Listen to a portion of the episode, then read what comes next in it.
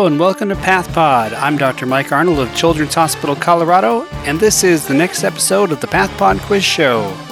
Our guests today are Dr. Tung Nguyen, a medical graduate from Vietnam, Dr. Kartik Viswanathan, a cytopathology fellow at Massachusetts General Hospital, and Dr. Nicole Riddle of Ruffolo Hooper and Associates, and an associate professor and associate residency program director at the University of South Florida. Our hosts are Dr. Sara Jiang of Duke Health and Dr. Christina Arnold of the University of Colorado. Now here's your hosts, Dr. Arnold and Dr. Jiang. Hello and welcome everyone to the PathPod Quiz Show. We are so excited to have our guests here. We have medical graduate Dr. Tung Nguyen from Vietnam. Our fellow guest is Dr. Kartik Viswanathan, cytopathology fellow at Mass General Hospital, and our practicing pathologist guest is Dr. Nicole Riddle, pathologist at Ruffolo Hooper and Associates and associate professor and associate residency program director at USF. And of course, I'm joined by my fabulous co hosts, Dr. Christina Arnold and Dr. Michael Arnold. Welcome, everybody. Welcome. Thank you for having us, Sara. Hello. Hi. Thank you for having me. Hey. How's everyone doing this week? It's Cold. actually cold in Florida, so you know, like What is it, like 70 cold. degrees? I was gonna say not Florida cold, like literally cold. It's 39 this morning. What? Literally cold. boy. That's not normal. What is what does like literally cold even mean? I mean, is Well, that you know, like everyone would agree it's cold. I think you know, because in Florida it's like, oh, let me put on a jacket at 68, and you know Mm. everybody else laughs at us. But Florida like, cold. Most people can Yeah. agree that 30s is, is cold. 30s are cold? There was frost on our windshield this morning. So it was literally cold. It was literally There's physical evidence of it. There's physical evidence, not just you wimpy Florida people. the gentleman from Boston is just like, yeah, I'm from Rhode Island originally. I do know what cold is. It's actually pretty crappy today. It's uh, Literally. It's 30, yeah, literally. It's 37 here right now, and you just need sweaters and a glove and a hat in order to survive. Yeah, yeah.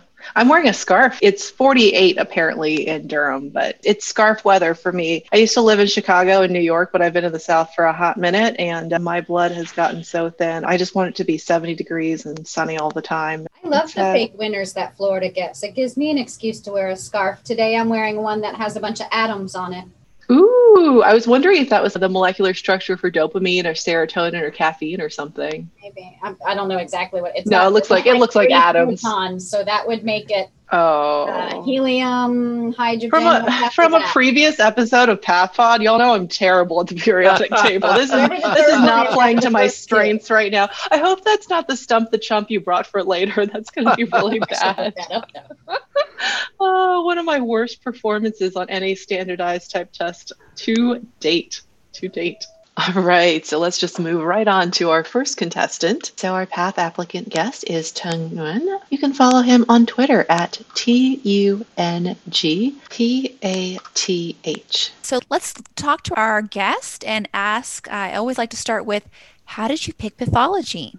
So when I was in medical school, pathology was something over in my mind, but I wasn't ready to give up a patient relationship.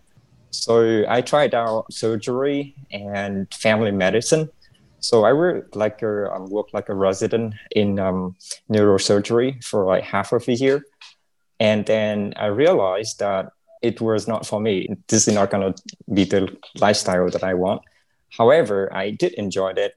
So I got an invite to practice in a medical clinic, in a family medicine clinic, and I worked there for like four months. But then I realized that I don't really enjoy following like chronic condition. Although the part that you have a great relationship with a patient, that cannot be replaced. So after that, I looked into pathology because it were my backup plan. And so I volunteer at this um, lab that has very high cases coming in every day. So I volunteered there for two weeks and I'm like, oh boy, this is what I'm going to do. This is what I'm happy doing for the rest of my life. You can move forward after you're done with one case. So you can move forward with it. And it's just something that I enjoy. So I decided to pursue a pathology residency, hopefully in the US. So that kind of something that I'm working on right now. Fantastic. That's a great inroad story. Uh, Do you have a particular specialty that you like since you've spent time in neurosurgery?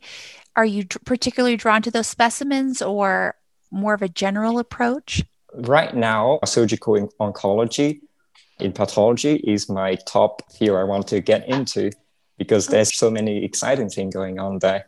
Fantastic. That's wonderful. So, are you calling us from Vietnam? Uh, yes. Oh my goodness. Wow. This is an international Path Pod show. Yeah. That's Cool. wonderful. Cool. What time is it there? What, yeah, I was going to say, what time is it? It's got to be very late or early. It's uh, it's 12, hour, 12 hours ahead of uh, Eastern time, so it's 1.46 in the morning. Oh, my God. my- Oh, man. That Oh is my God. dedication. You are such a listeners out trooper. there. Oh my God. That is That is My mind dedication. is, Yeah, my mind is like asked. blown. Wow. You know, I got a lot of fun uh, listening to the PathPod during the COVID pandemic. It was something that I really enjoyed going to the gym or going for a walk. And it's so fun just to listen to to the podcast. So, so I'm so excited to be here today. And now Very you can listen to yourself on the show when it comes Excellent. out. And- Well, I wanted to ask you so, what time do you normally go to bed? I go to bed at midnight. uh, Okay. but today I Okay. dose my caffeine a little bit uh, late, so it's like three hours before this thing. So Okay. I think I have enough energy. Are you going to go to bed right after, or what's your plan? If the dosing works, I- I'll be going to bed at 2 a.m. Great, by the way. I would never guess it's 1 a.m. Dedicated and a scientist. That's amazing. Thank you so much for making that time for us. I was curious, when are you moving to Arizona? Uh, I already booked the flight. It's December 9th and will be located in Phoenix for for some times. Oh, so just a few days, basically. Well, awesome. What about um, what's COVID like in Vietnam right now? So we haven't had any cases for like over two months. And Really? then there's a couple of new cases in the south just came out like yesterday. So it's been doing well, and hopefully these cases will go away as well. Well, that's great. So, do your friends and family worry, like, oh, you're going to the United States? What's the news like of the United States from where you are in terms of what COVID's like over here? Absolutely. So when anyone asks me about moving and they like, is COVID over there? Why do you want to move over there this time? And uh, this is a funny thing. So my wife is an elementary music teacher. And when she told her kids, her students that she moving back to the US, they're like, don't go, don't go. It's Corona, it's Corona. Oh, Oh my gosh. yeah, so Oh. it's been difficult to leave, but It's uh, an interesting yeah. time. It's an interesting time. Yeah. it is. Okay. If you could not be in medicine, what would your alternative career be and why? Hmm. That's a good question. I think most likely I would have gone to um, computer engineering because that actually was my plan A when I graduated high school. Uh, so I were applying for this private school, computer engineering, and I didn't get a 100% scholarship. So I took a year off and we're trying to apply for it again next year. But then a friend of mine who has a brother was in medical school, and just randomly in that uh, one year off, I came to his place and he gave me a book. I think it was the physiology book, and I really loved it. I remember I read the physiology of the heart and how it functions. So wow, I think wow, this is cool. Maybe this is something interesting. And doctor here are very highly respected. So so I thought to myself, this might be something interesting, meaningful at least. So yeah, I uh, sat for the exam, and luckily I got accepted. So the the plan A of going to IT school, the computer engineering program has just go away. Well, you know, I would say that your skill set, your interests, no matter how early they are in IT, will be a huge advantage for you in pathology. That's a big piece of where pathology is moving. The people who are in IT and pathology, the field is wide open. So I say Right. don't let it go. It may be your superpower as a pathologist. It's very exciting. All right. What's your favorite piece of advice that you can share with us today? I would say always look on the bright side of the problem, especially in this time. There's a lot of things we can't control, but uh, we might want to focus on the thing that we can control. And let's hope for the best in anything that we do. Because we, if we don't have enough the faith in what we do, the job just gonna be a little more difficult. Yeah. Yeah. There's always something positive, like PathPod. PathPod came out of COVID. It's a Path delight. Elective. Yeah, if we had all our usual forms of communications and meetings, there might not have been as much of a need. And I think after COVID, PathPod will still be around because it's, it's created such a nice community. And that was uh, Sara Jiang's idea. So Absolutely. It was a group effort. It was a group effort. My contribution was only because I wanted to torture people with pathology related puns. oh my god. Uh, speaking of, speaking of More on that later. We'll come back to that. In today's medical student quiz show segment, I will read you five board style questions. Provide the correct answer, and you win a point.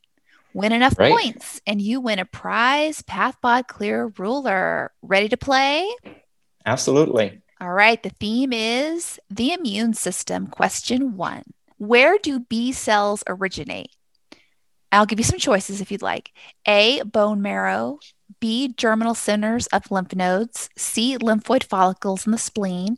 D, thymus, or E, bursa of Fabricius. I'll go with a bone uh, marrow.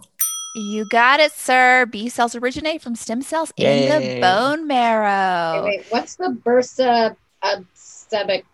or That is our bonus question. Would anyone like to oh, answer that?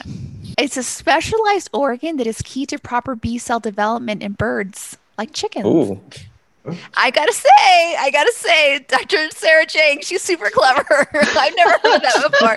Wait, I have heard that before. Isn't So, that yeah. called B cells?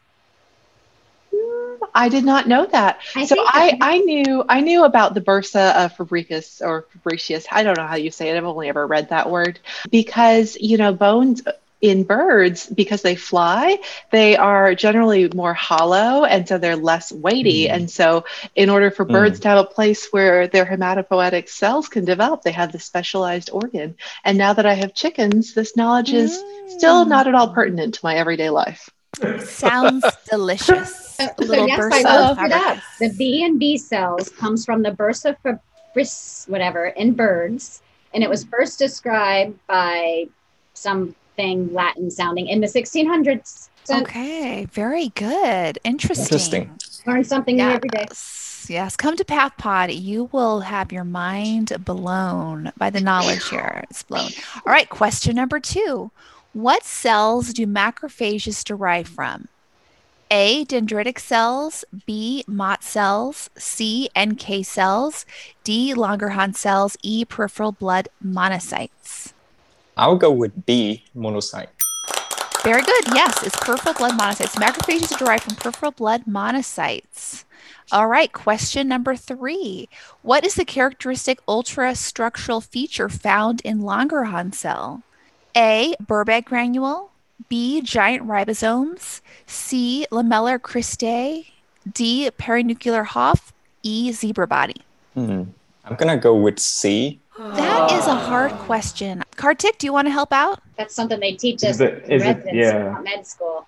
Is that the Birbeck granule? For That's Langerhans right. cell? That's right. So yes, I didn't know that until I was a probably mid-level resident. So very Hmm. good. So don't feel bad. We always try to stretch ourselves, put some hard ones in there. So yes, Birbeck granules. But now Hmm. we'll get it on the board. Now you're gonna get it on the board. you're gonna be there. You're gonna be like, PathPod gave me this question. Yes. So fantastic. Definitely. All right, Kartik, since you are an expert in Birbeck granules, can you tell Oh, us the shape of Birbeck Usually it's- granules? From what I remember, it's usually a tennis racket shaped. On fire over here. We are on fire. This group. Yes, that's correct. Tennis racket shaped structure. It's structure. actually interesting. Tell us. the tennis racket shape is what they always show a picture of. But when you Mm. actually get a case, the handle of the tennis racket has what is described as a pentalaminar architecture dark, light, dark, light, dark. And that's actually much more often what you see. The tennis racket shapes are actually really rare. Interesting. Do they even Yes. have EM on the boards anymore? I I had like five EM questions. Do they still have those? I don't think they show pictures anymore. I think I've seen. It was so pretty. I really I love have EM. Fabry's disease. Oh my gosh. Yeah. I'm going to have to update some of my teaching slide decks because I still definitely have a photomicrograph of mitochondria. And the knee jerk Oh. response to that is oncocyte. Mm. So Yeah, they're so pretty, Oh, aren't they? I feel like they're you can see They are. I love mitochondria. They're the powerhouse of the cell, and you get them from your mother. So, hmm. yeah. Hmm. hmm. Okay, we're doing pretty good. Okay. And the next two are also a little advanced. So, Kartik, if you want to jump in, feel free. Question number four What is the final product of the complement cascade called? A, major histocompatibility complex. B, the membrane attack complex. C, toll like receptors. D, tumor necrosis factor alpha. E, tumor necrosis factor beta.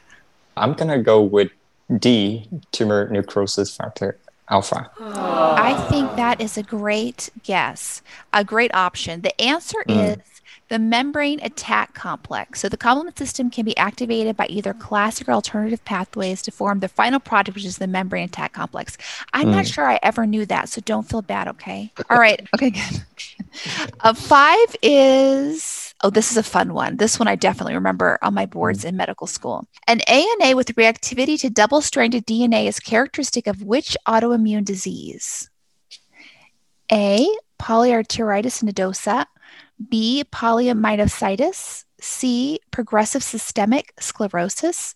D. Sjogren's. E. Systemic lupus erythematosus, SLE. I'm gonna go with the uh, lupus. Yes, very lupus. good. Oh, that's a good one. A good one in medical school. It will come back in residency. ANA reactivity to double-stranded DNA. You want to think about lupus. Very good. In medical school, Yay. they say it's always lupus. If you don't know what it is, Yeah. Yes. Good. Lupus has to be uh, the answer to a question about the immune system because Yes. it's always lupus. Whether Always you're watching House, whether it's the boards. It's like the it's like the one immunofluorescence diagnosis that I can get when I'm doing renal pathology is lupus. Just because I always say lupus and eventually I get it right. So I remember Mm. Full House. With full lupus. house, exactly. Full Full, House. house. of Mm. lupus. and, and Oh, gosh. lupus can present in a very arbitrary collection of symptoms, so it's like a lot of material for Mhm. screenwriter to write. It- Well, I it to. wasn't until recently because I do all our in-house rashes that I learned because you always learn the full house, and I just assumed they had to either have the full house or for whatever reason they could be negative. You could actually have just IgG or just IgM. Um, Really? I'm just Mm. kind of like, oh, good to know because it's lupus and it's sneaky. Lupus can do what it darn well sneaky. pleases. Oh yeah, man, good to know. Yeah. I was just gonna say it threw us for a lupus. Ah, that's good. Excellent. Oh, yes. That Yes, was it's quite so excellent, good. sir. Quite yes. excellent. Fabulous. I'm going to use that. Yes. So congratulations. You have won Thank you. prize Clear Path Pod ruler. Tell us now, what are you gonna do next? I'm so excited. I'm gonna just bring it to work every day. Maybe if I have a cubicle or something, I'm gonna just leave it out there. People Oh, would but you have envy. to- Oh, You no, no, you it, can't though. leave it out. You can't leave it out because You you know someone might take it, and that would be no good. There's so only, make like- sure you have good like a advice. gold-plated chain to chain it to your desk. Yeah. you know? I, s- I Mm, suggest That's a good advice. a little thing, you know, like in the 1980s. So people always wore like a clock with a big chain. do a Oh, big yeah. chain. Like and then Flavor do your Flav. Mm. yes, like Yes. Flavor Flav. What time is it? It's like measuring time. measuring time. I might just stick it in the back of the windshield of the car so it's people can look at it, but they can't take it. Ah, Oh, Don't it. wow. You're good. Oh man, you'll be That's the pretty envy of the people stuck in it. traffic Yeah. behind you. That's They'll very cool. nice if you clear do that, send a picture to us, would you? Yes, I think that'd definitely. be so cool. Well, you know, we also have the PathPod magnets that Dr. Mirza made for everyone. That could be something you could stick on That's your car like a bumper sticker. But again, Definitely. with Yes, the there's the caveat, right yeah, I've got one. I've got one right here. I can show you Mm. guys, uh, though not the listeners at home. But yes, you will also be getting a limited edition PathPod So magnet. pretty. Nice. Isn't it Oh, so beautiful? Yes, Dr. Mirza, come It on, is. Mirza made these, and yeah, I, you know, I have never thought about sticking this on my car before, but maybe I'll go home and just plaster my car with. People will definitely be jealous. Congratulations, Tung. And we are really excited to have you joining our field. Good luck on the move and enjoy your fabulous clear path pod ruler. So moving on, next we have our game for our intrepid cytopathology fellow who has already started making puns. So our guest is Dr. Kartik Vishwanathan, who's a cytopathology fellow at Massachusetts General Hospital. You can follow him on Twitter at doc underscore Kartik. That's D O C underscore K A R T I K. Welcome, Kartik. Tell us about yourself.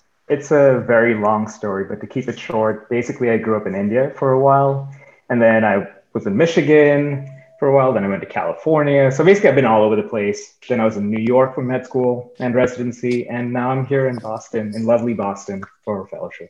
Wonderful. What's your favorite part of being a pathologist? I think the amazing thing about pathology is you get to see something new and learn something new almost every single day. Like today, my mind was blown when I found out about the bee coming from birds. It's just amazing. You just learn something new every day. It's exciting. You get to work with amazing people like yourselves. All of you are amazing. And it's exciting. So I love it. It stimulates my brain.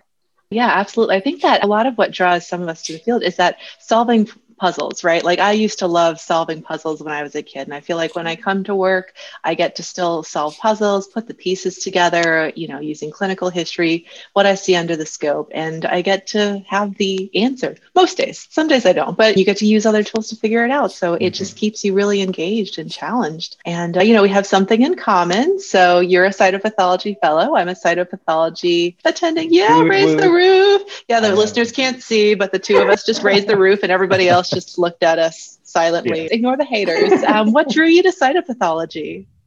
Well, I think cytopathology is one of the last few general fields, if I think about it, because we see cases from everywhere in the body. I think it's interesting. It's very challenging because you don't have the same things that people in SurgPath have. So you don't have architecture. You don't have a lot of material. so you're, you're just looking at a few cells and you know trying to come up with a diagnosis. And one of the funniest things one of my co-residents told me, she she is not a fan of cytology, but she told me that it's it, I know I was upset by that. Also, I know you can but... see Dr. Christina Arnold's face right now. She's clearly not a fan of cytopathology either. Christina just has this look of dis- deep disgust. so my co-resident told me that it's almost like voodoo because you're just looking at some cells and somehow you call it as malignant or benign and if nothing else you just throw it in atypical and i'm just like no but cytopathology is so amazing no, it's totally voodoo, and I don't trust a cytopathologist who doesn't admit it. it is not voodoo at all. It is a very scientific process. And I guess you don't trust me now, Dr. Riddle, and you shouldn't. You know that. But yeah, I've heard people say it's like reading tea leaves, right? It's like scattered. Yeah. But generally, it's very different than reading tea leaves. Cytopathology, it's the best for all the listeners out there. Yes Yes. Come to the dark side. Come to the dark side. Come to the dark side. We have biopsies. We get to do biopsies. I mean, it's the coolest. It's the and coolest. our pap smears have so many colors. I mean, there's so blue, many colors, reds, oranges. Yes. I mean, come on. Yes, all the colors of the rainbow. I agree. I agree. It's the best. I love it's that you were like, come to cytopathology. We get to stick patients with things. you, get, you get to get people answers. It's a very minimally invasive procedure, and that I think is amazing. And you know, cytopathology and I think transfusion medicine, those are the two big ones where you would actually see patients on a daily basis. I know that some of the SurgPath fields are also now actively getting involved in that process but it's, it's amazing. Cytopathology is great. I think it's very rewarding. You get to look into the cells that like separated, and it has a certain level of uh, simplicity in it, at least from the visual yeah. look. Obviously, it's very complicated, but it does look simple on a microscope yeah. rather than seeing so a whole structure. Yeah. yeah, yeah, it's visually very beautiful too. The metachromatic stroma of a PA. Okay, and of course they're not necessarily common, but when I was faculty in Texas, not only did I do cytopath, but the FNA clinic that was in our path department was across the hall from my office. And so, you know, a patient shows up from the doctor's office, and I was like, oh, I guess I get to stick you today. So you don't necessarily have to do cytopath in order to stick people, but yeah. it is much more common that way. Mm. And it's a handy skill even in SurgPath. I do touch preps all the time to triage tissue. Mm-hmm. Absolutely. Yeah. And I do think that the cytology skills that you develop really complement SurgPath. If you think about HemePath, I mean, cytology is part of that daily basis. They look at so many aspirates, so many touch preps. I mean, so if you're interested in HemePath, cytology is going to be a big part of your life. And the Definitely. same with neuropath because I do mm-hmm. test preps on all my intra-ops, and that's how I diagnose everything on cytology. See, it all comes uh, full circle. It all comes full circle. Everything, Everything is cyto. Everything's all about us. It's all about us. All right. Well, now that we've you know successfully alienated the rest of the people on the show, part tell us what you would do if you couldn't be a doctor? Oh, wow, that's a tough question. So, I have always wanted to be a baker. I have a vision where post pathology life, I'd love to open up a little coffee shop and I would love to serve coffee, hot chocolate, and then bake a few goods every day, sort of a limited quantity. And the people would come,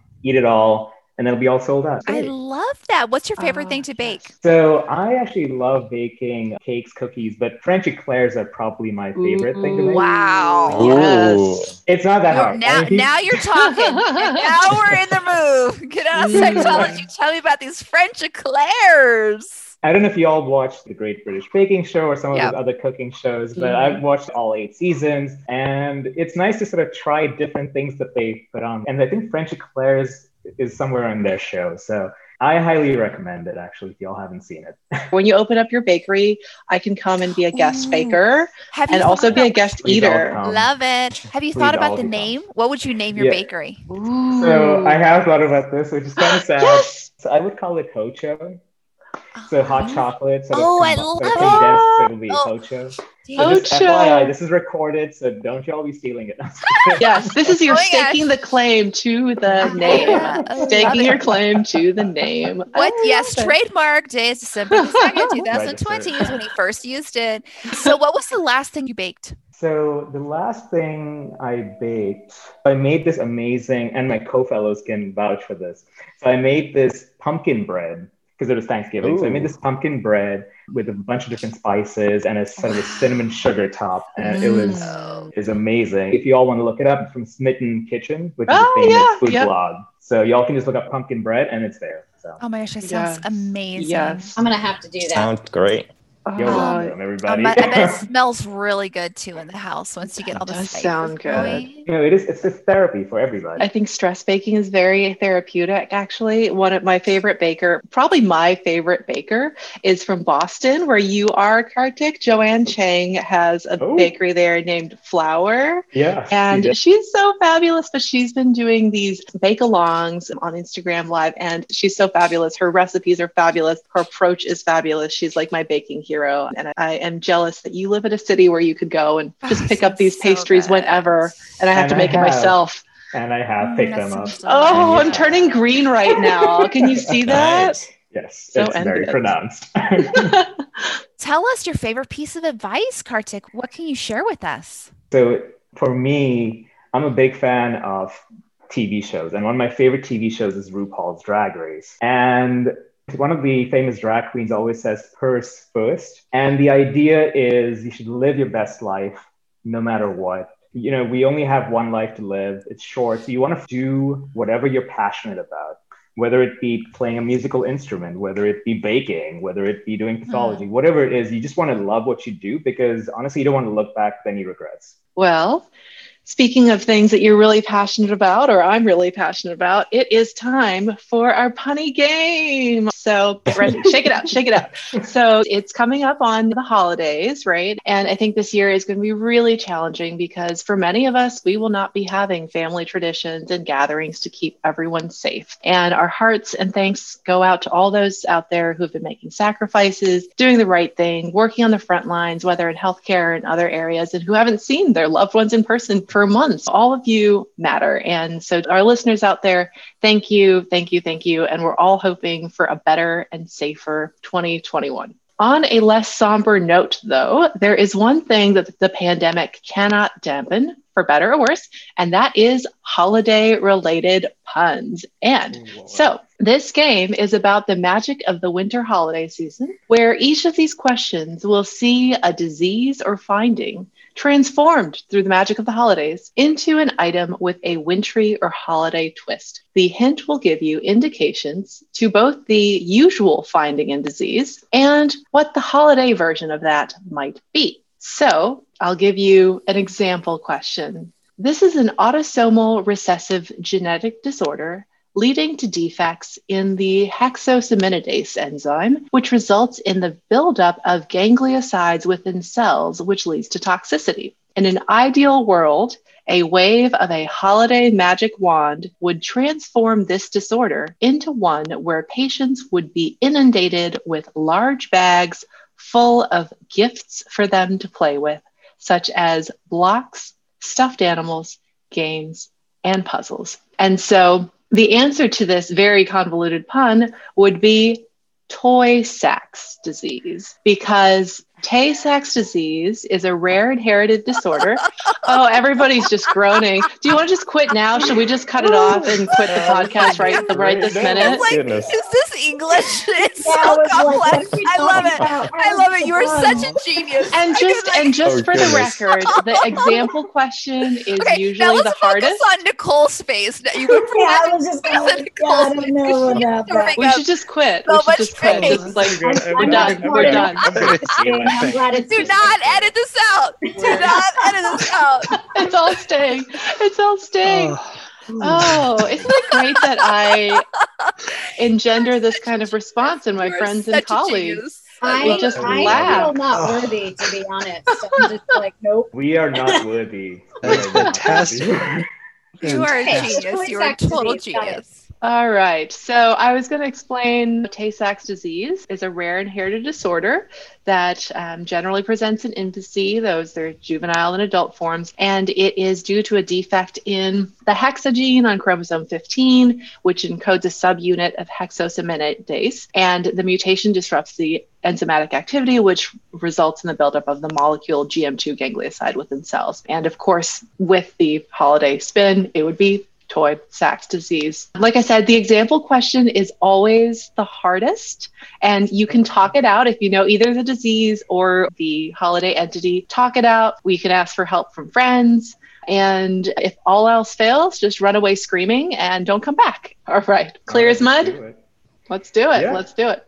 Mud as All right. mud, yeah. All right. First question. Previously, patients' status post splenectomy would have these round, dark inclusions in red blood cells. Through the magic of the holidays, these inclusions are now shaped like the pointy evergreen leaves and bright red berries of a flowering shrub. And when you find them while looking at a peripheral smear, you immediately feel more jovial and merry. Well, if I'm thinking post splenectomy, that are we thinking about Howell-Jolly Mhm. body? So, uh, and then it's a sh- you said a shrub with berries on it. Yes, or pointy evergreen leaves and bright red berries. the holly. Yes, the holly jolly body. Dr. Riddle, you got want to go for it? People can't see that I'm like sitting here singing and dancing. Have a holly jolly Christmas. Oh, thank you, It's thank you, Dr. Riddle. You literally have blown my mind. That's right. You knew the I was past. thinking- It was the horticulture or whatever. I- yeah. Um, but yes, you need the actual path thing, which is much more important. So, all right, Okay. moving right along, moving right along. Probably not as quickly as everyone would like, but right. rather than being a congenital disorder characterized by multifocal dilatation of large intrahepatic bile ducts and potentially renal cysts, this disease is now characterized by repeated bouts of opening your door to find groups of singers going around singing a series of traditional holiday songs and demanding hot cocoa in exchange. Oh my god. So is this Caroli disease? Yes. Is Christmas Carol. Caroling disease. exactly. Yay! Oh. You got it. Oh, you Lord. got it. Caroli disease is a congenital disorder characterized by multifocal segmental dilatation of large intrahepatic bile ducts, usually associated with cystic renal disease. And Caroli or Caroli initially described two variants. And Caroli disease is the less common form and is characterized by bile ductular ectasia without other apparent hepatic abnormalities versus Caroli syndrome, which is more common and sees the bile duct dilatation associated with congenital hepatic fibrosis. And caroling is, of course, That's when you go around and sing Christmas songs. So, yes, you got it. You're getting it. Starting to see how my mind works, which is probably It's terrifying. amazing. No, it's amazing. Maybe for a fellow punster, it's just uh, soaking this all in right Thank now. you for playing. All right, you're killing it. So, literally. literally.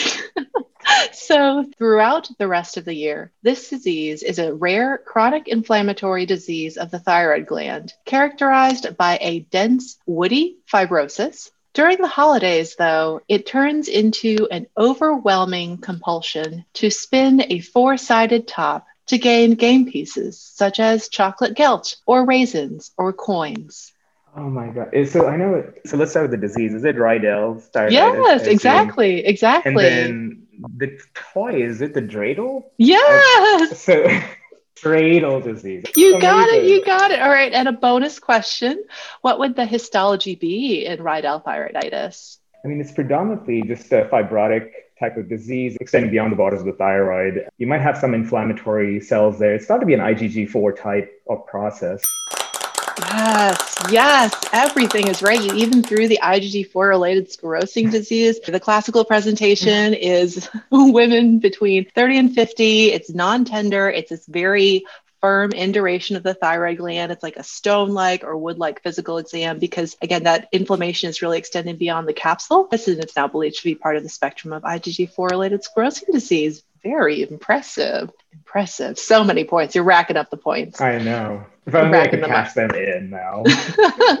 well, you'll cash them in for a pass on clear roller at the end and Sure, eternal glory in this podcast. So, all right, these cells are characteristic of Hodgkin lymphoma and are usually characterized by large size with a bilobe nucleus with prominent eosinophilic nucleoli resembling an owl's eye.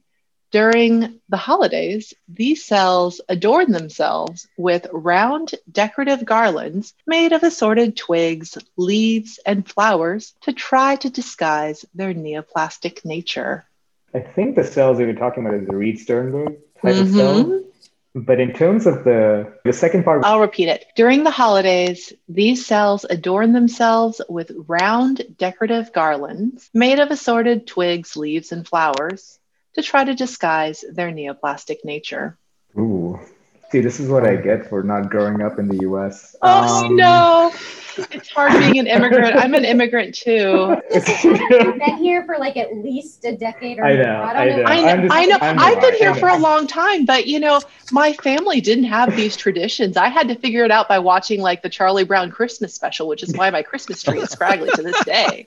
Is it like a holiday wreath or something? sort? Yes, yes, and put it together. So is it Reed, Reed Sternberg cell? It's a Wreath Sternberg cell. Yay! You are, you're killing it. You're killing it. Oh, Score Lord. one for the immigrant team. yeah, hooray. All right. Well, you will be very relieved that this is the last question. The last question. I know. Tears, tears of, of joy. So this, and this is a cytology one just for you. Whew. So Pressure's yeah, on. Getting So- more and more poetic. this one is a little bit poetic. It's true. So this brown artifact is seen in cervical cytology samples and is due to air trapped on the surface of superficial cells. Usually, it reminds us of a kind of bland breakfast cereal created by John and William Kellogg in 1894. But during the holidays, it takes on the appearance of beautiful, six pointed crystalline structures fluttering down from the sky to make our exfoliative Aw. sign out like walking in a winter wonderland.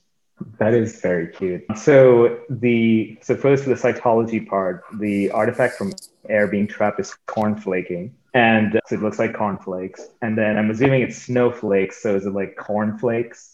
Yeah, you got them Oh, both. Yay! snowflaking. Snowflaking artifact. Yes, yes, yes. Yay. Congratulations! And a fun fact about cornflakes this is not at all pathology related, but I've been watching a lot of random history food documentaries. So, John, have you guys heard this? So, John Kellogg was in charge of this Battle Creek Sanitarium in Michigan. You were in Michigan for a while, Kartik, right? I was. And Yep. he created this food with his brother William so that he could have a very bland, healthy food for patients. And Will Kellogg wanted to add sugar to make the cereal more palatable. But apparently, John Kellogg did not approve of this. And this led to a rift and a legal battle between the two brothers. Who knew that breakfast cereal? Wow. There was so much drama. There's actually a whole documentary on Amazon about the Kellogg's. And I think that if you have a couple hours to spare, it would probably be worth your time. I have not invested that time myself, but it is there if you want to Sounds learn amazing. more. It's a not so sweet ending to the. not so sweet ending. Actually, the ending is very sweet because I mean, Oh, have you oh. ever had frosted flakes? Ooh, Heck yeah. Oh, Kellogg's has They're made some great. very sugar. They are great. well, congratulations, Kartik. You have gotten enough right, even despite my best efforts, to win your very own coveted Path Pod Clear Roller. And I think that Oh. cytology is in very, very good hands because if you can handle those bad puns, you can handle anything that the field is going to throw at you. So, I've congratulations. so much today from Very you all. Ugh. impressive. Very impressive. Wow. So, how do you feel? I don't know. I feel like I won an Academy Award. Like I feel Ah. like Meryl Streep right now, but I will Speech, hold it all speech, in. Speech, speech, Ooh, speech. no, We won't cut you off. The best. Well, no, it, it'll probably have a lot of puns, and we don't want to subject your listeners to all of them right now. So No, they're not ready for it right now. They're They're, not, not ready, ready for, it. for it. So, what are you going to do next? I am gonna take this PathPod ruler, and I'm going to make my co-fellows jealous, and Ah. I'm gonna be like, "You should have been there." Miss out on Yes. it. there. Should Yes, jealousy there. is the theme of Christmas. I'm. Jealousy is the theme of Christmas. Bring it out. But- Bring it out. But if you No, have but co-fellows who want to be on the game, we are That's always true. happy to have people to contribute. Well, actually, you've already had one of them on. Lisa Zhang was on, I believe, yes. several months ago, and hopefully in the near future, my last co-fellow, Vlad Makarenko, will be hopefully there at some point. Yeah, All send them our way. Yes, You're always Absolutely. new people. I and I do have a story I wanted to add. I had heard, I don't know if this for a fact, but Miracle on 34th Street. Is that the right one? Where he has like Um, at the end, every time you hear a, a bell ring, an angel gets his wings. I think you're Yeah. thinking of It's a Wonderful moving. Life. It's a Wonderful Yeah. Life. Wonderful. Okay, it's a Wonderful Life. So they used in that movie to simulate snow cornflakes. Oh, So it all Oh. comes back. There's your holiday spirit. Wow. You know, Speaking of snowflakes, and I did not know this until recently, but some of the older movies used asbestos oh, to create snow. Like, so The Wizard of Oz, for example, is a classic example where they used asbestos oh, oh as gosh. snow. And I'm like thinking, I'm like, mesothelioma. Ooh. oh my! Much better to use Wow. cornflakes, huh? I Yeah, so. that's kind of a dark. cornflakes. All those little fibers. Thank you so much for playing. You were fabulous. And that brings us to our next guest, Dr. Nicole Riddle, who is a pathologist at Ruffolo Hooper and Associates and associate professor and associate residency program director at USF. You can follow her on Twitter at N R I D D L E M D. Dr. Riddle, tell us about yourself. I am a pathologist in Florida. I actually do general practice, even though I'm in academics, those places still exist. I actually did my fellowship though in bone and soft tissue with an additional focus in derm and GI. And then where I'm at now, I do all the in-house derm and half of the neuropath in addition to general sign up. So, and that's me. I do that and stuff. You do a lot of stuff though. You're involved in leadership and the CAP and AMA. You've been really active about that. Tell us a little bit about that. I have been involved, actively involved, like going to meetings and having positions with the AMA for 18 years now. I was recently on the YPS governing council, though I just aged off because I am not a young physician anymore. But I still have a delegate seat through USCAP. And so uh, if anyone ever wants to come and hang out at the AMA meetings with me, they're loads of fun. Nobody can see the sarcasm on my face. Like, we who go love it, but we do call it hashtag nerd camp. I can say that, uh, you know, back in the day, I, I did serve as a delegate to the AMA and got to work with Dr. Riddle, and it was, in fact, a lot of fun and, in fact, also nerd camp. So both those elements are true. But yeah, I try to just do stuff to help people out. So then I end up on podcasts. There you go. and we're so glad you're here. Glad to be here. I was just going to ask you and Sara seem to be very good friends, and I wanted to know when you guys met and what that was like when you first met each other. So, Sara, Dr. Jiang, and I, we go back at least a decade, considering how long I've been in practice since I'm not a young physician anymore.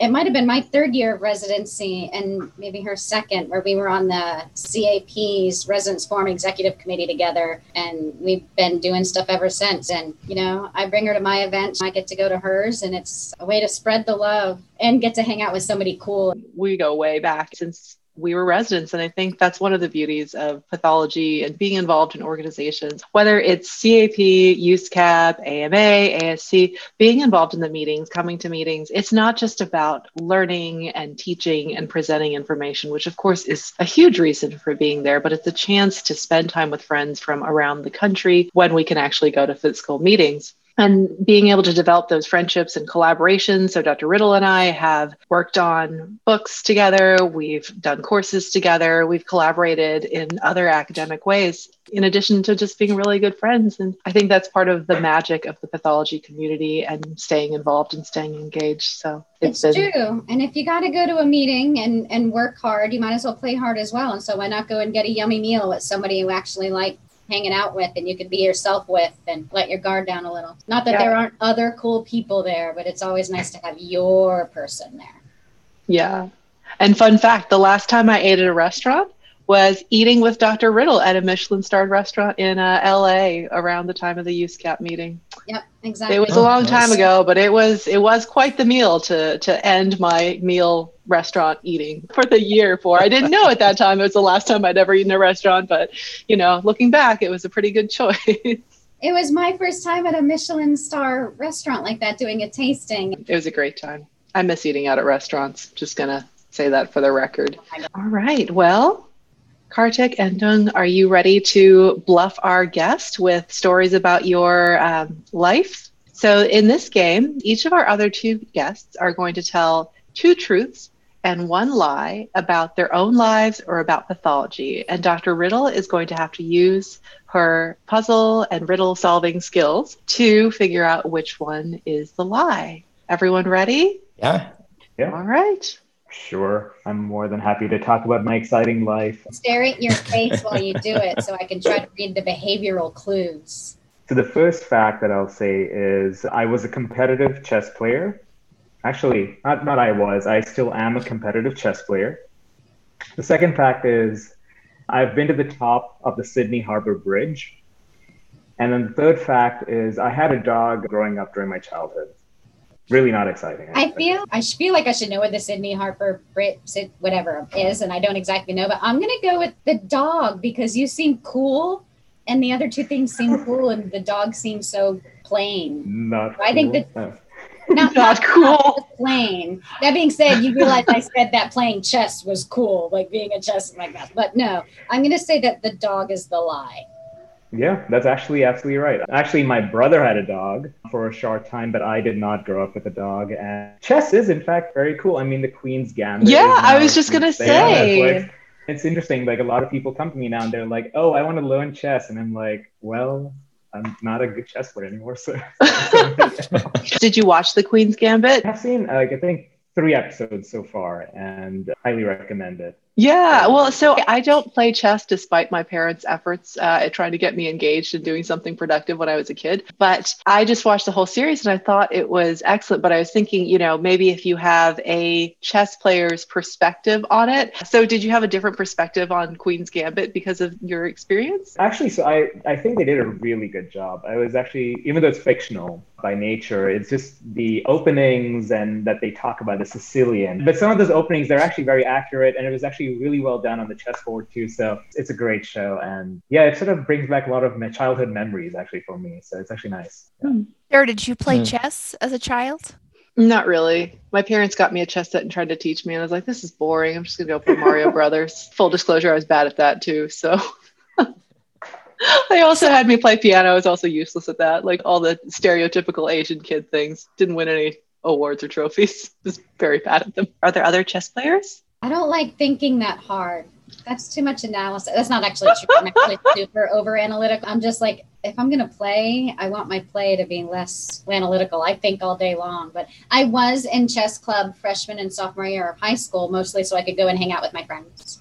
Peer pressure. I respect Good reason. That. Yeah, no, Dr. Riddle, that was awesome. You were on point. Yeah, I didn't have a dog. And has, just out of curiosity, has ever has anyone ever used your last name as a pun in any way, shape, or form? Like riddle me this, or I don't know. Just has anyone ever done that? Every day. I figured. Not every day, but yeah, yeah. But that's okay. My favorite is actually the people that don't say it right or don't like they try to make it fancy, like it's not riddle, like Rydell or no, it's just riddle. a joke, like it's spelled.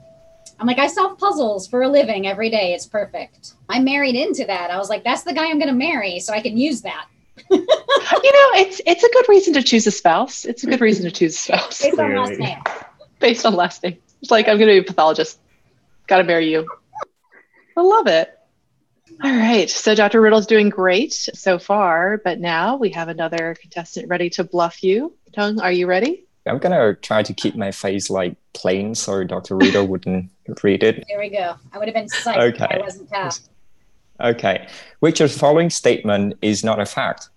One, I used to work as a tour guide when I was in uni, and on my very first tour, two of my clients got lost while kayaking and they couldn't make it back to the boat. Two, when I was 12 years old, I got a black belt in Taekwondo. And one time that I was practicing with my mom, I accidentally broke her finger. And the third one, so in the country of Vietnam, you don't have to go to medical school to become a forensic examiner. So there are true, two truths and a lie. So I just have to say that I love how like intricate Tung made those. Like those were good. Like those had like long things. And I'm trying to think. I wouldn't think you would make up that you broke your mom's finger. That just I think that's true. I think that's the sort of thing that people, I don't know. My daughter Mhm. does taekwondo. and She could totally make that up. She's got a good imagination. Oh, you need to keep an eye around. the intonation in the first one about the kayaking. I don't know if he was trying to throw me off, but isn't it? Don't they say your voice gets higher when you're lying? Isn't Mm. that a thing they Mm. say? But at the same time, it was a really long, intricate story. And to be honest, Mm. I have absolutely no clue about forensic pathology in Vietnam. Unfortunately, I feel like I should, but I don't. But I'm going to go with the first one. Is that kayaking trip thing the lie? That's a very good guess. But is the the breaking my mom finger Really? uh was the Oh. one that is not true? oh, Good one. Oh, oh, Yeah, I'm so, so it's, relieved for um, your mom, Yeah. but not so much for those tourists. yeah. Not yeah, so my much- mom my mom would Did you Yeah. find them eventually? yeah. They were just gone forever. So I, I were doing karate actually instead of ta- taekwondo. And one day I were practicing on my own with a stick, and I broke some of the dishes of my mom. Oh, And she makes sure that that will not happen again. oh my. But Oh, the wow. story See, of that's the way uh, you play. You change something that's largely true but not Mm. quite. the Taekwondo black belt who broke her mom finger was my wife. So she did break the finger. Mm. while she was Oh, no. practicing. Wow. yeah. That's also a good way to play. Take somebody's true story, so at least it sounds. I'm gonna have to remember that for next time. I'll ask my husband Mm. some interesting things from his youth. so tell us the story about the kayakers. What happened? Oh, so I got this part-time job. I do it on Saturday and Sunday.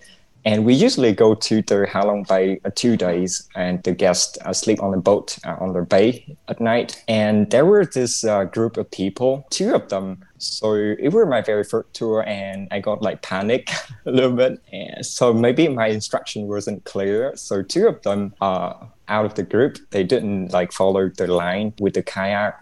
And the Halong Bay is a little, it's like mountain rocky mountain around it and the water. So you can get actually lost, hidden somewhere behind a mountain that we can't see you.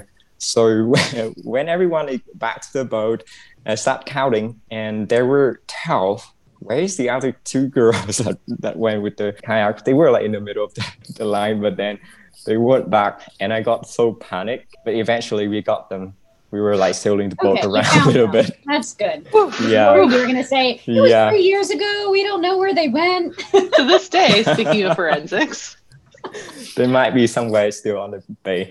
that's got to be a difficult job, though. You know, we always talk about herding cats, but herding tourists has got to be even more challenging because even if you give the best directions, some people are not going to follow them. Human behavior is very irrational and unpredictable. So Humans are the worst. they're the worst. They're the best and the worst. I got so panicked, I couldn't think uh, much of a solution. So we were just like sailing around. Yeah, but then you found them. So that was a Yeah. good solution. And now it's an excellent story for any time you're interviewed on a podcast. or for residency. That or for matters. residency. oh yeah. Yes. Ooh, absolutely. Yes, yes. And the lesson And they lesson ask you about how you dealt with a stressful situation. That's a great example. So, forensics examiners in Vietnam are not usually medical doctors, or how does the system work? So to get a license to practice a forensic examiner, you can get a bachelor and then you have this three months of training and then you get a job somewhere as a trainee. And then you work for if you gain like three year experience then you can use that to apply for the license. So anyone regardless of the background can get one. But it's interesting that people who don't get training in medical schools can still practice uh, forensic. Forensic here is something a little bit like the, the, the culture uh, really value their physical integrity of the mm-hmm. degrees so very very little cases that I seen that done autopsy from year three to the last year of my medical school. So like four years, I only see two cases of autopsy getting done in the hospital for some reason. Yeah, yeah, that's the same case yeah. in China. The autopsy rates are really, really low because the culture right. is is very not not supportive Open of that. that right. Yeah, yeah. Uh, so that was great. Wow. So, congratulations, Dr. Riddle. You have performed well enough on your Bluff the Pathologist Challenge to get your very own clear PathPod ruler. Yes, yes, yes. And now, my favorite slash least favorite part of the game, where it's time for Dr. Riddle to turn the tables on Christina and myself and play Stump well. We, I, you know, we need to come up with a better name than Stump the Chump, but I think Stump the Chump pretty much like accurately conveys the the spirit of it. Or do you want something media based or something medicine based, or should I do a smattering? It is whatever you decide, Dr. Riddle, and I'm getting more and more fearful by the minute, honestly. Kartik Tung, what do you guys think I should do? Should I be nice? Well, as, no, don't be nice. You you only live once. Just, just, Excellent. Just, YOLO. YOLO. Okay, I'm gonna do one. Christina, don't you like Disney? No, uh, I thought I have been there. Excellent. Well, then this will be great because it's about Disney. Um, or I could do one about Harry Potter instead. I'll do this one. So, do you guys know who it is who dies in the Tri Wizarding Tournament in the fourth Harry Potter? Can this be multiple choice?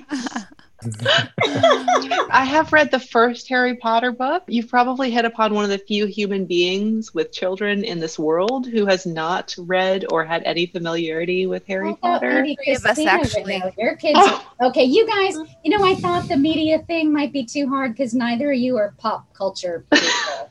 But let's go to the media. Let's I'm go to pop culture. Let's, let's go. let's let's let's we'll edit all that out. We'll edit all that. I don't know. I think you should show them. You guys just, just falling, just falling on record, our faces. For the record, it's Cedric Diggory, and the reason why I picked it, is, his name is Cedric. I picked it is because it's Robert Pattinson, who also plays Edward in the Twilight movies and is the new Batman. I'll do a medical question. I'll be, what is bromodosis? Mm. And if you mm. want, I can give you a multiple choice. I came up with one. Bromodosis. Is it poisoning by bromide? You are right about bromide, but that is not what it is. Bromodosis. Bromodosis. Well, Kartik, if you were going to think of a pun for a punny explanation for the disease that bromodosis would be, hopefully this is not some actually terribly bad, debilitating disorder. Oh, Kartik, do you have an idea? No, I actually no, no. no. no. Oh, I just is it? only thing I was bro, and that's it. Yeah, I was I was going to go with bro. One, An overwhelming amount of bros in one room. See, you guys ruined my joke. That was number E. Oh no. You keep picking on the bros. It's all good. So A would be food poisoning, B, a caffeine high, C, stinky feet, D, a fasting regimen, or I was going to say E, a group of bros. Christina, do you know? The feet one, but I don't know. It's just a random guess. Hmm. No idea. Christina is brilliant. This is apparently the medical term for stinky feet. Hmm. How does that? How does that? Can you go behind the reasoning behind where that came from? It just i don't know where it came from it just starts talking about the bacteria that are in it and then the bacteria grow in your sweat and that you know the way to mm-hmm. deal with it is to not wear the same shoes two days in a row so that they can dry out or whatever and i'm not mm-hmm. sure i did not look up okay. the latin origin interesting i bet there's a story ah. there okay so we have probably, one point probably related to bros i'm sure right. it's because of bros. bros have stinky feet Rose has stinky feet. Probably should edit that out too. we're, just, we're gonna have to edit out so much. It's okay. Okay. So I will do one not at all medicine related. So what is an aglet? A G L E T, an aglet. A G L E T? A G L E T. It is something that we somehow interact with many of us, anyways, on a daily basis. Aglet. Hmm. Oh, I was going to say it's a baby animal of some kind, but I don't think it's right because I don't interact with a lot of baby It's animals. someone who likes the Aggies, but they have a baby. They have an aglet. Aglet, like in like a tiny baby armadillo, you know? Wouldn't that be cute? I know. And you might interact with it because you grow leprosy in their foot pads, right? That's right. But does anyone know? This is a word that I had known, but I had forgotten until I got my word a day email. Aglet. Oh Aglet. man. And I know I'm Give me- saying it right because I looked up how to say it. That that doesn't help me uh, at all. That doesn't help you, Like, the fact that you're pronouncing it correctly actually does not help me because I still don't know what that word is. It sounds like it would be a little something. Is it a tiny aggregate of cells? Oh, that's a good idea, but no, because that's not that's not medicine. So the aglet, you know, on your shoelaces when there's either the little metal or plastic nub at the end that makes it. Oh. And you see, I never wear shoes with shoelaces. Well, that's why I said I'm- most of us. I know people that do Oh. the slip-on things when it, but you you have mm. sons, and I'm sure they have. Oh, my kids don't know how to tie their shoes. You're way overestimating my parenting skills over here. You know what a shoelace is. I know what a shoelace. I do, but I don't interact with it if I can at all help it. I feel like Michael knew what the aglet was. He just has that wise look about him. I'm going to now ask a question that I feel that you guys, one of y'all will know. So, what is, and I do know none of y'all are hempath because it is. So, what is another name for KI1, the marker key one? Oh. Key one is actually CD30. Hmm. CD30 is key one, and it's called key one, and there's actually a whole slew of keys. Do you guys know why they're called key whatever? Where that Well, Ooh. is where they're city, yeah. Yeah. Do you know what city? So it's Kiel, Germany. And this I actually knew. Somebody taught me that in residency. K I E L, Kiel. I also looked up how to say Oh. that to make sure I was saying it right. But yeah, so that's why key 67. That's why you say key technically and not KI. It's key Hmm. 67, key whatever, because it's Kiel, Germany. And there's actually a Kiel system for hemepath in Germany. Oh. Yeah. So that's why it's key 67, not KI 67. Though I have to dictate key I, KI 67, or my dragon will put the word key like long Yeah. key Mm. 67. But hmm interesting. Interesting. Yeah. The next time one of my trainees says KI 67, I'm going to be like, no, it's key because it's from this whole system that I don't know anything about. And they're going to be hmm. like, teach me about this Kiel system, Dr. Jiang. And I'm going to be like, I can't because I'm not a hematopathologist. I I'm not only have useless information, not useful information. I want to tell you guys something else I learned the other day. The word of the day thing is lots of fun. Nurdle. N U R D L E, a nurdle. And is that a part of the walking stick? Oh, that's a good thought, but no. And It's not just a conglomeration of nerds. I was about to say, it's all the people that go to the AMA meetings, hashtag nerd camp, hashtag nurdle. No. PathPod. Nerdle alert. Yeah, yeah. It was nice that Nicole, you weren't like like this group right here making this podcast. It's a nerdle. No, so it is a tiny pellet of unrefined plastic used in manufacturing like plastic products. So the tiny Hmm. little pellets is called a nurdle. A nerdle. Nerds. Nerdle. It's Nerd going to be our next conversation starter on a date. Do you know oh about the man, nerdle? Kartik, you are going to be killing it. You've got so much I good know. conversation So fodder many. for totally normal conversations with I am- totally normal people. I am grateful to you all for teaching me all of these things. I cut a PathPod for all Oh, wow. I feel like I just fell on my face in terms of Dr. Riddle Stump the Chump questions. Do you have more?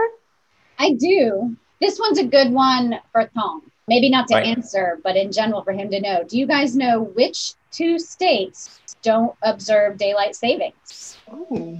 I think I know one of them. Hmm. Yeah, I know one of them too. I don't know the other one though. Uh, It's got to be Hawaii, Oh, right? Tung, do No. you know? No? The one is yeah, Hawaii. it's a- Oh, one it's is the Hawaii. other place you're going to. Yeah. Is it And Alaska, why- the other one? Exactly why is it Phoenix, Oh, Arizona. Arizona. Arizona. So I had actually written those down before I knew, of course, that he was moving to Arizona. Those are the Oh. two they don't do daylight savings, which someday I hope the whole country gets rid of it because it's I know. I was going to say that would be great. one last thing I'll just tell you guys.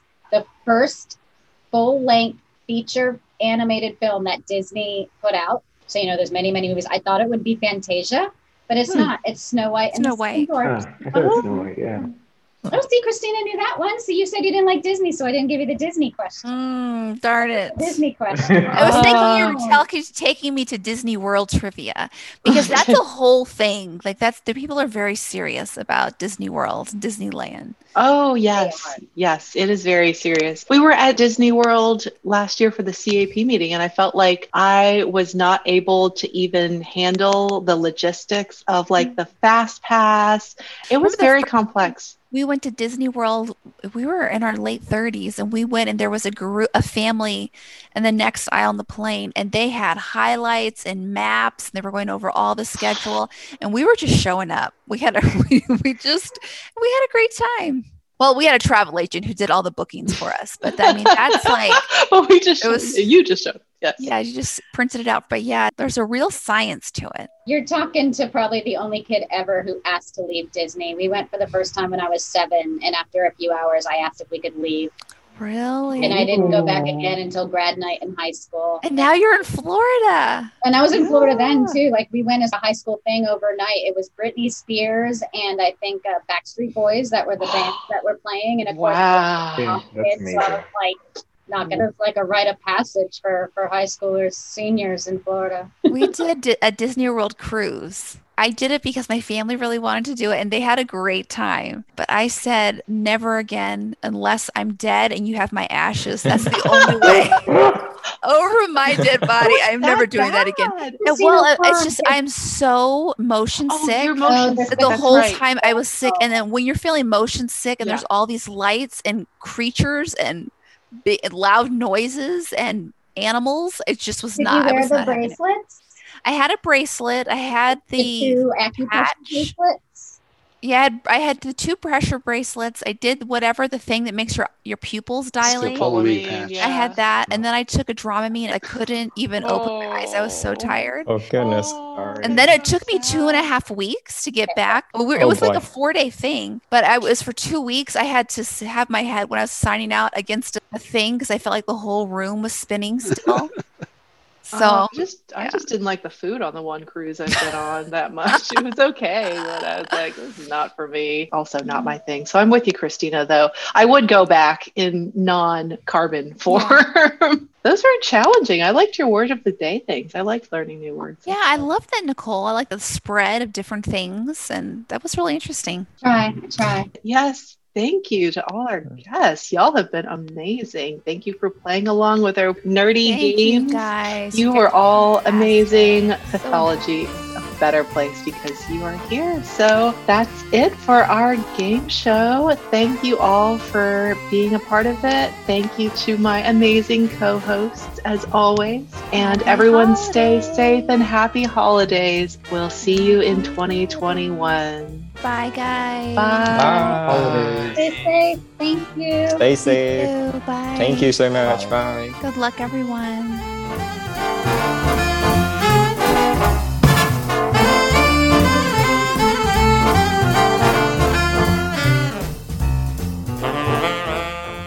Support for the Free PathPod podcast comes from listeners who like it and share it with their friends. So go ahead, send someone the link.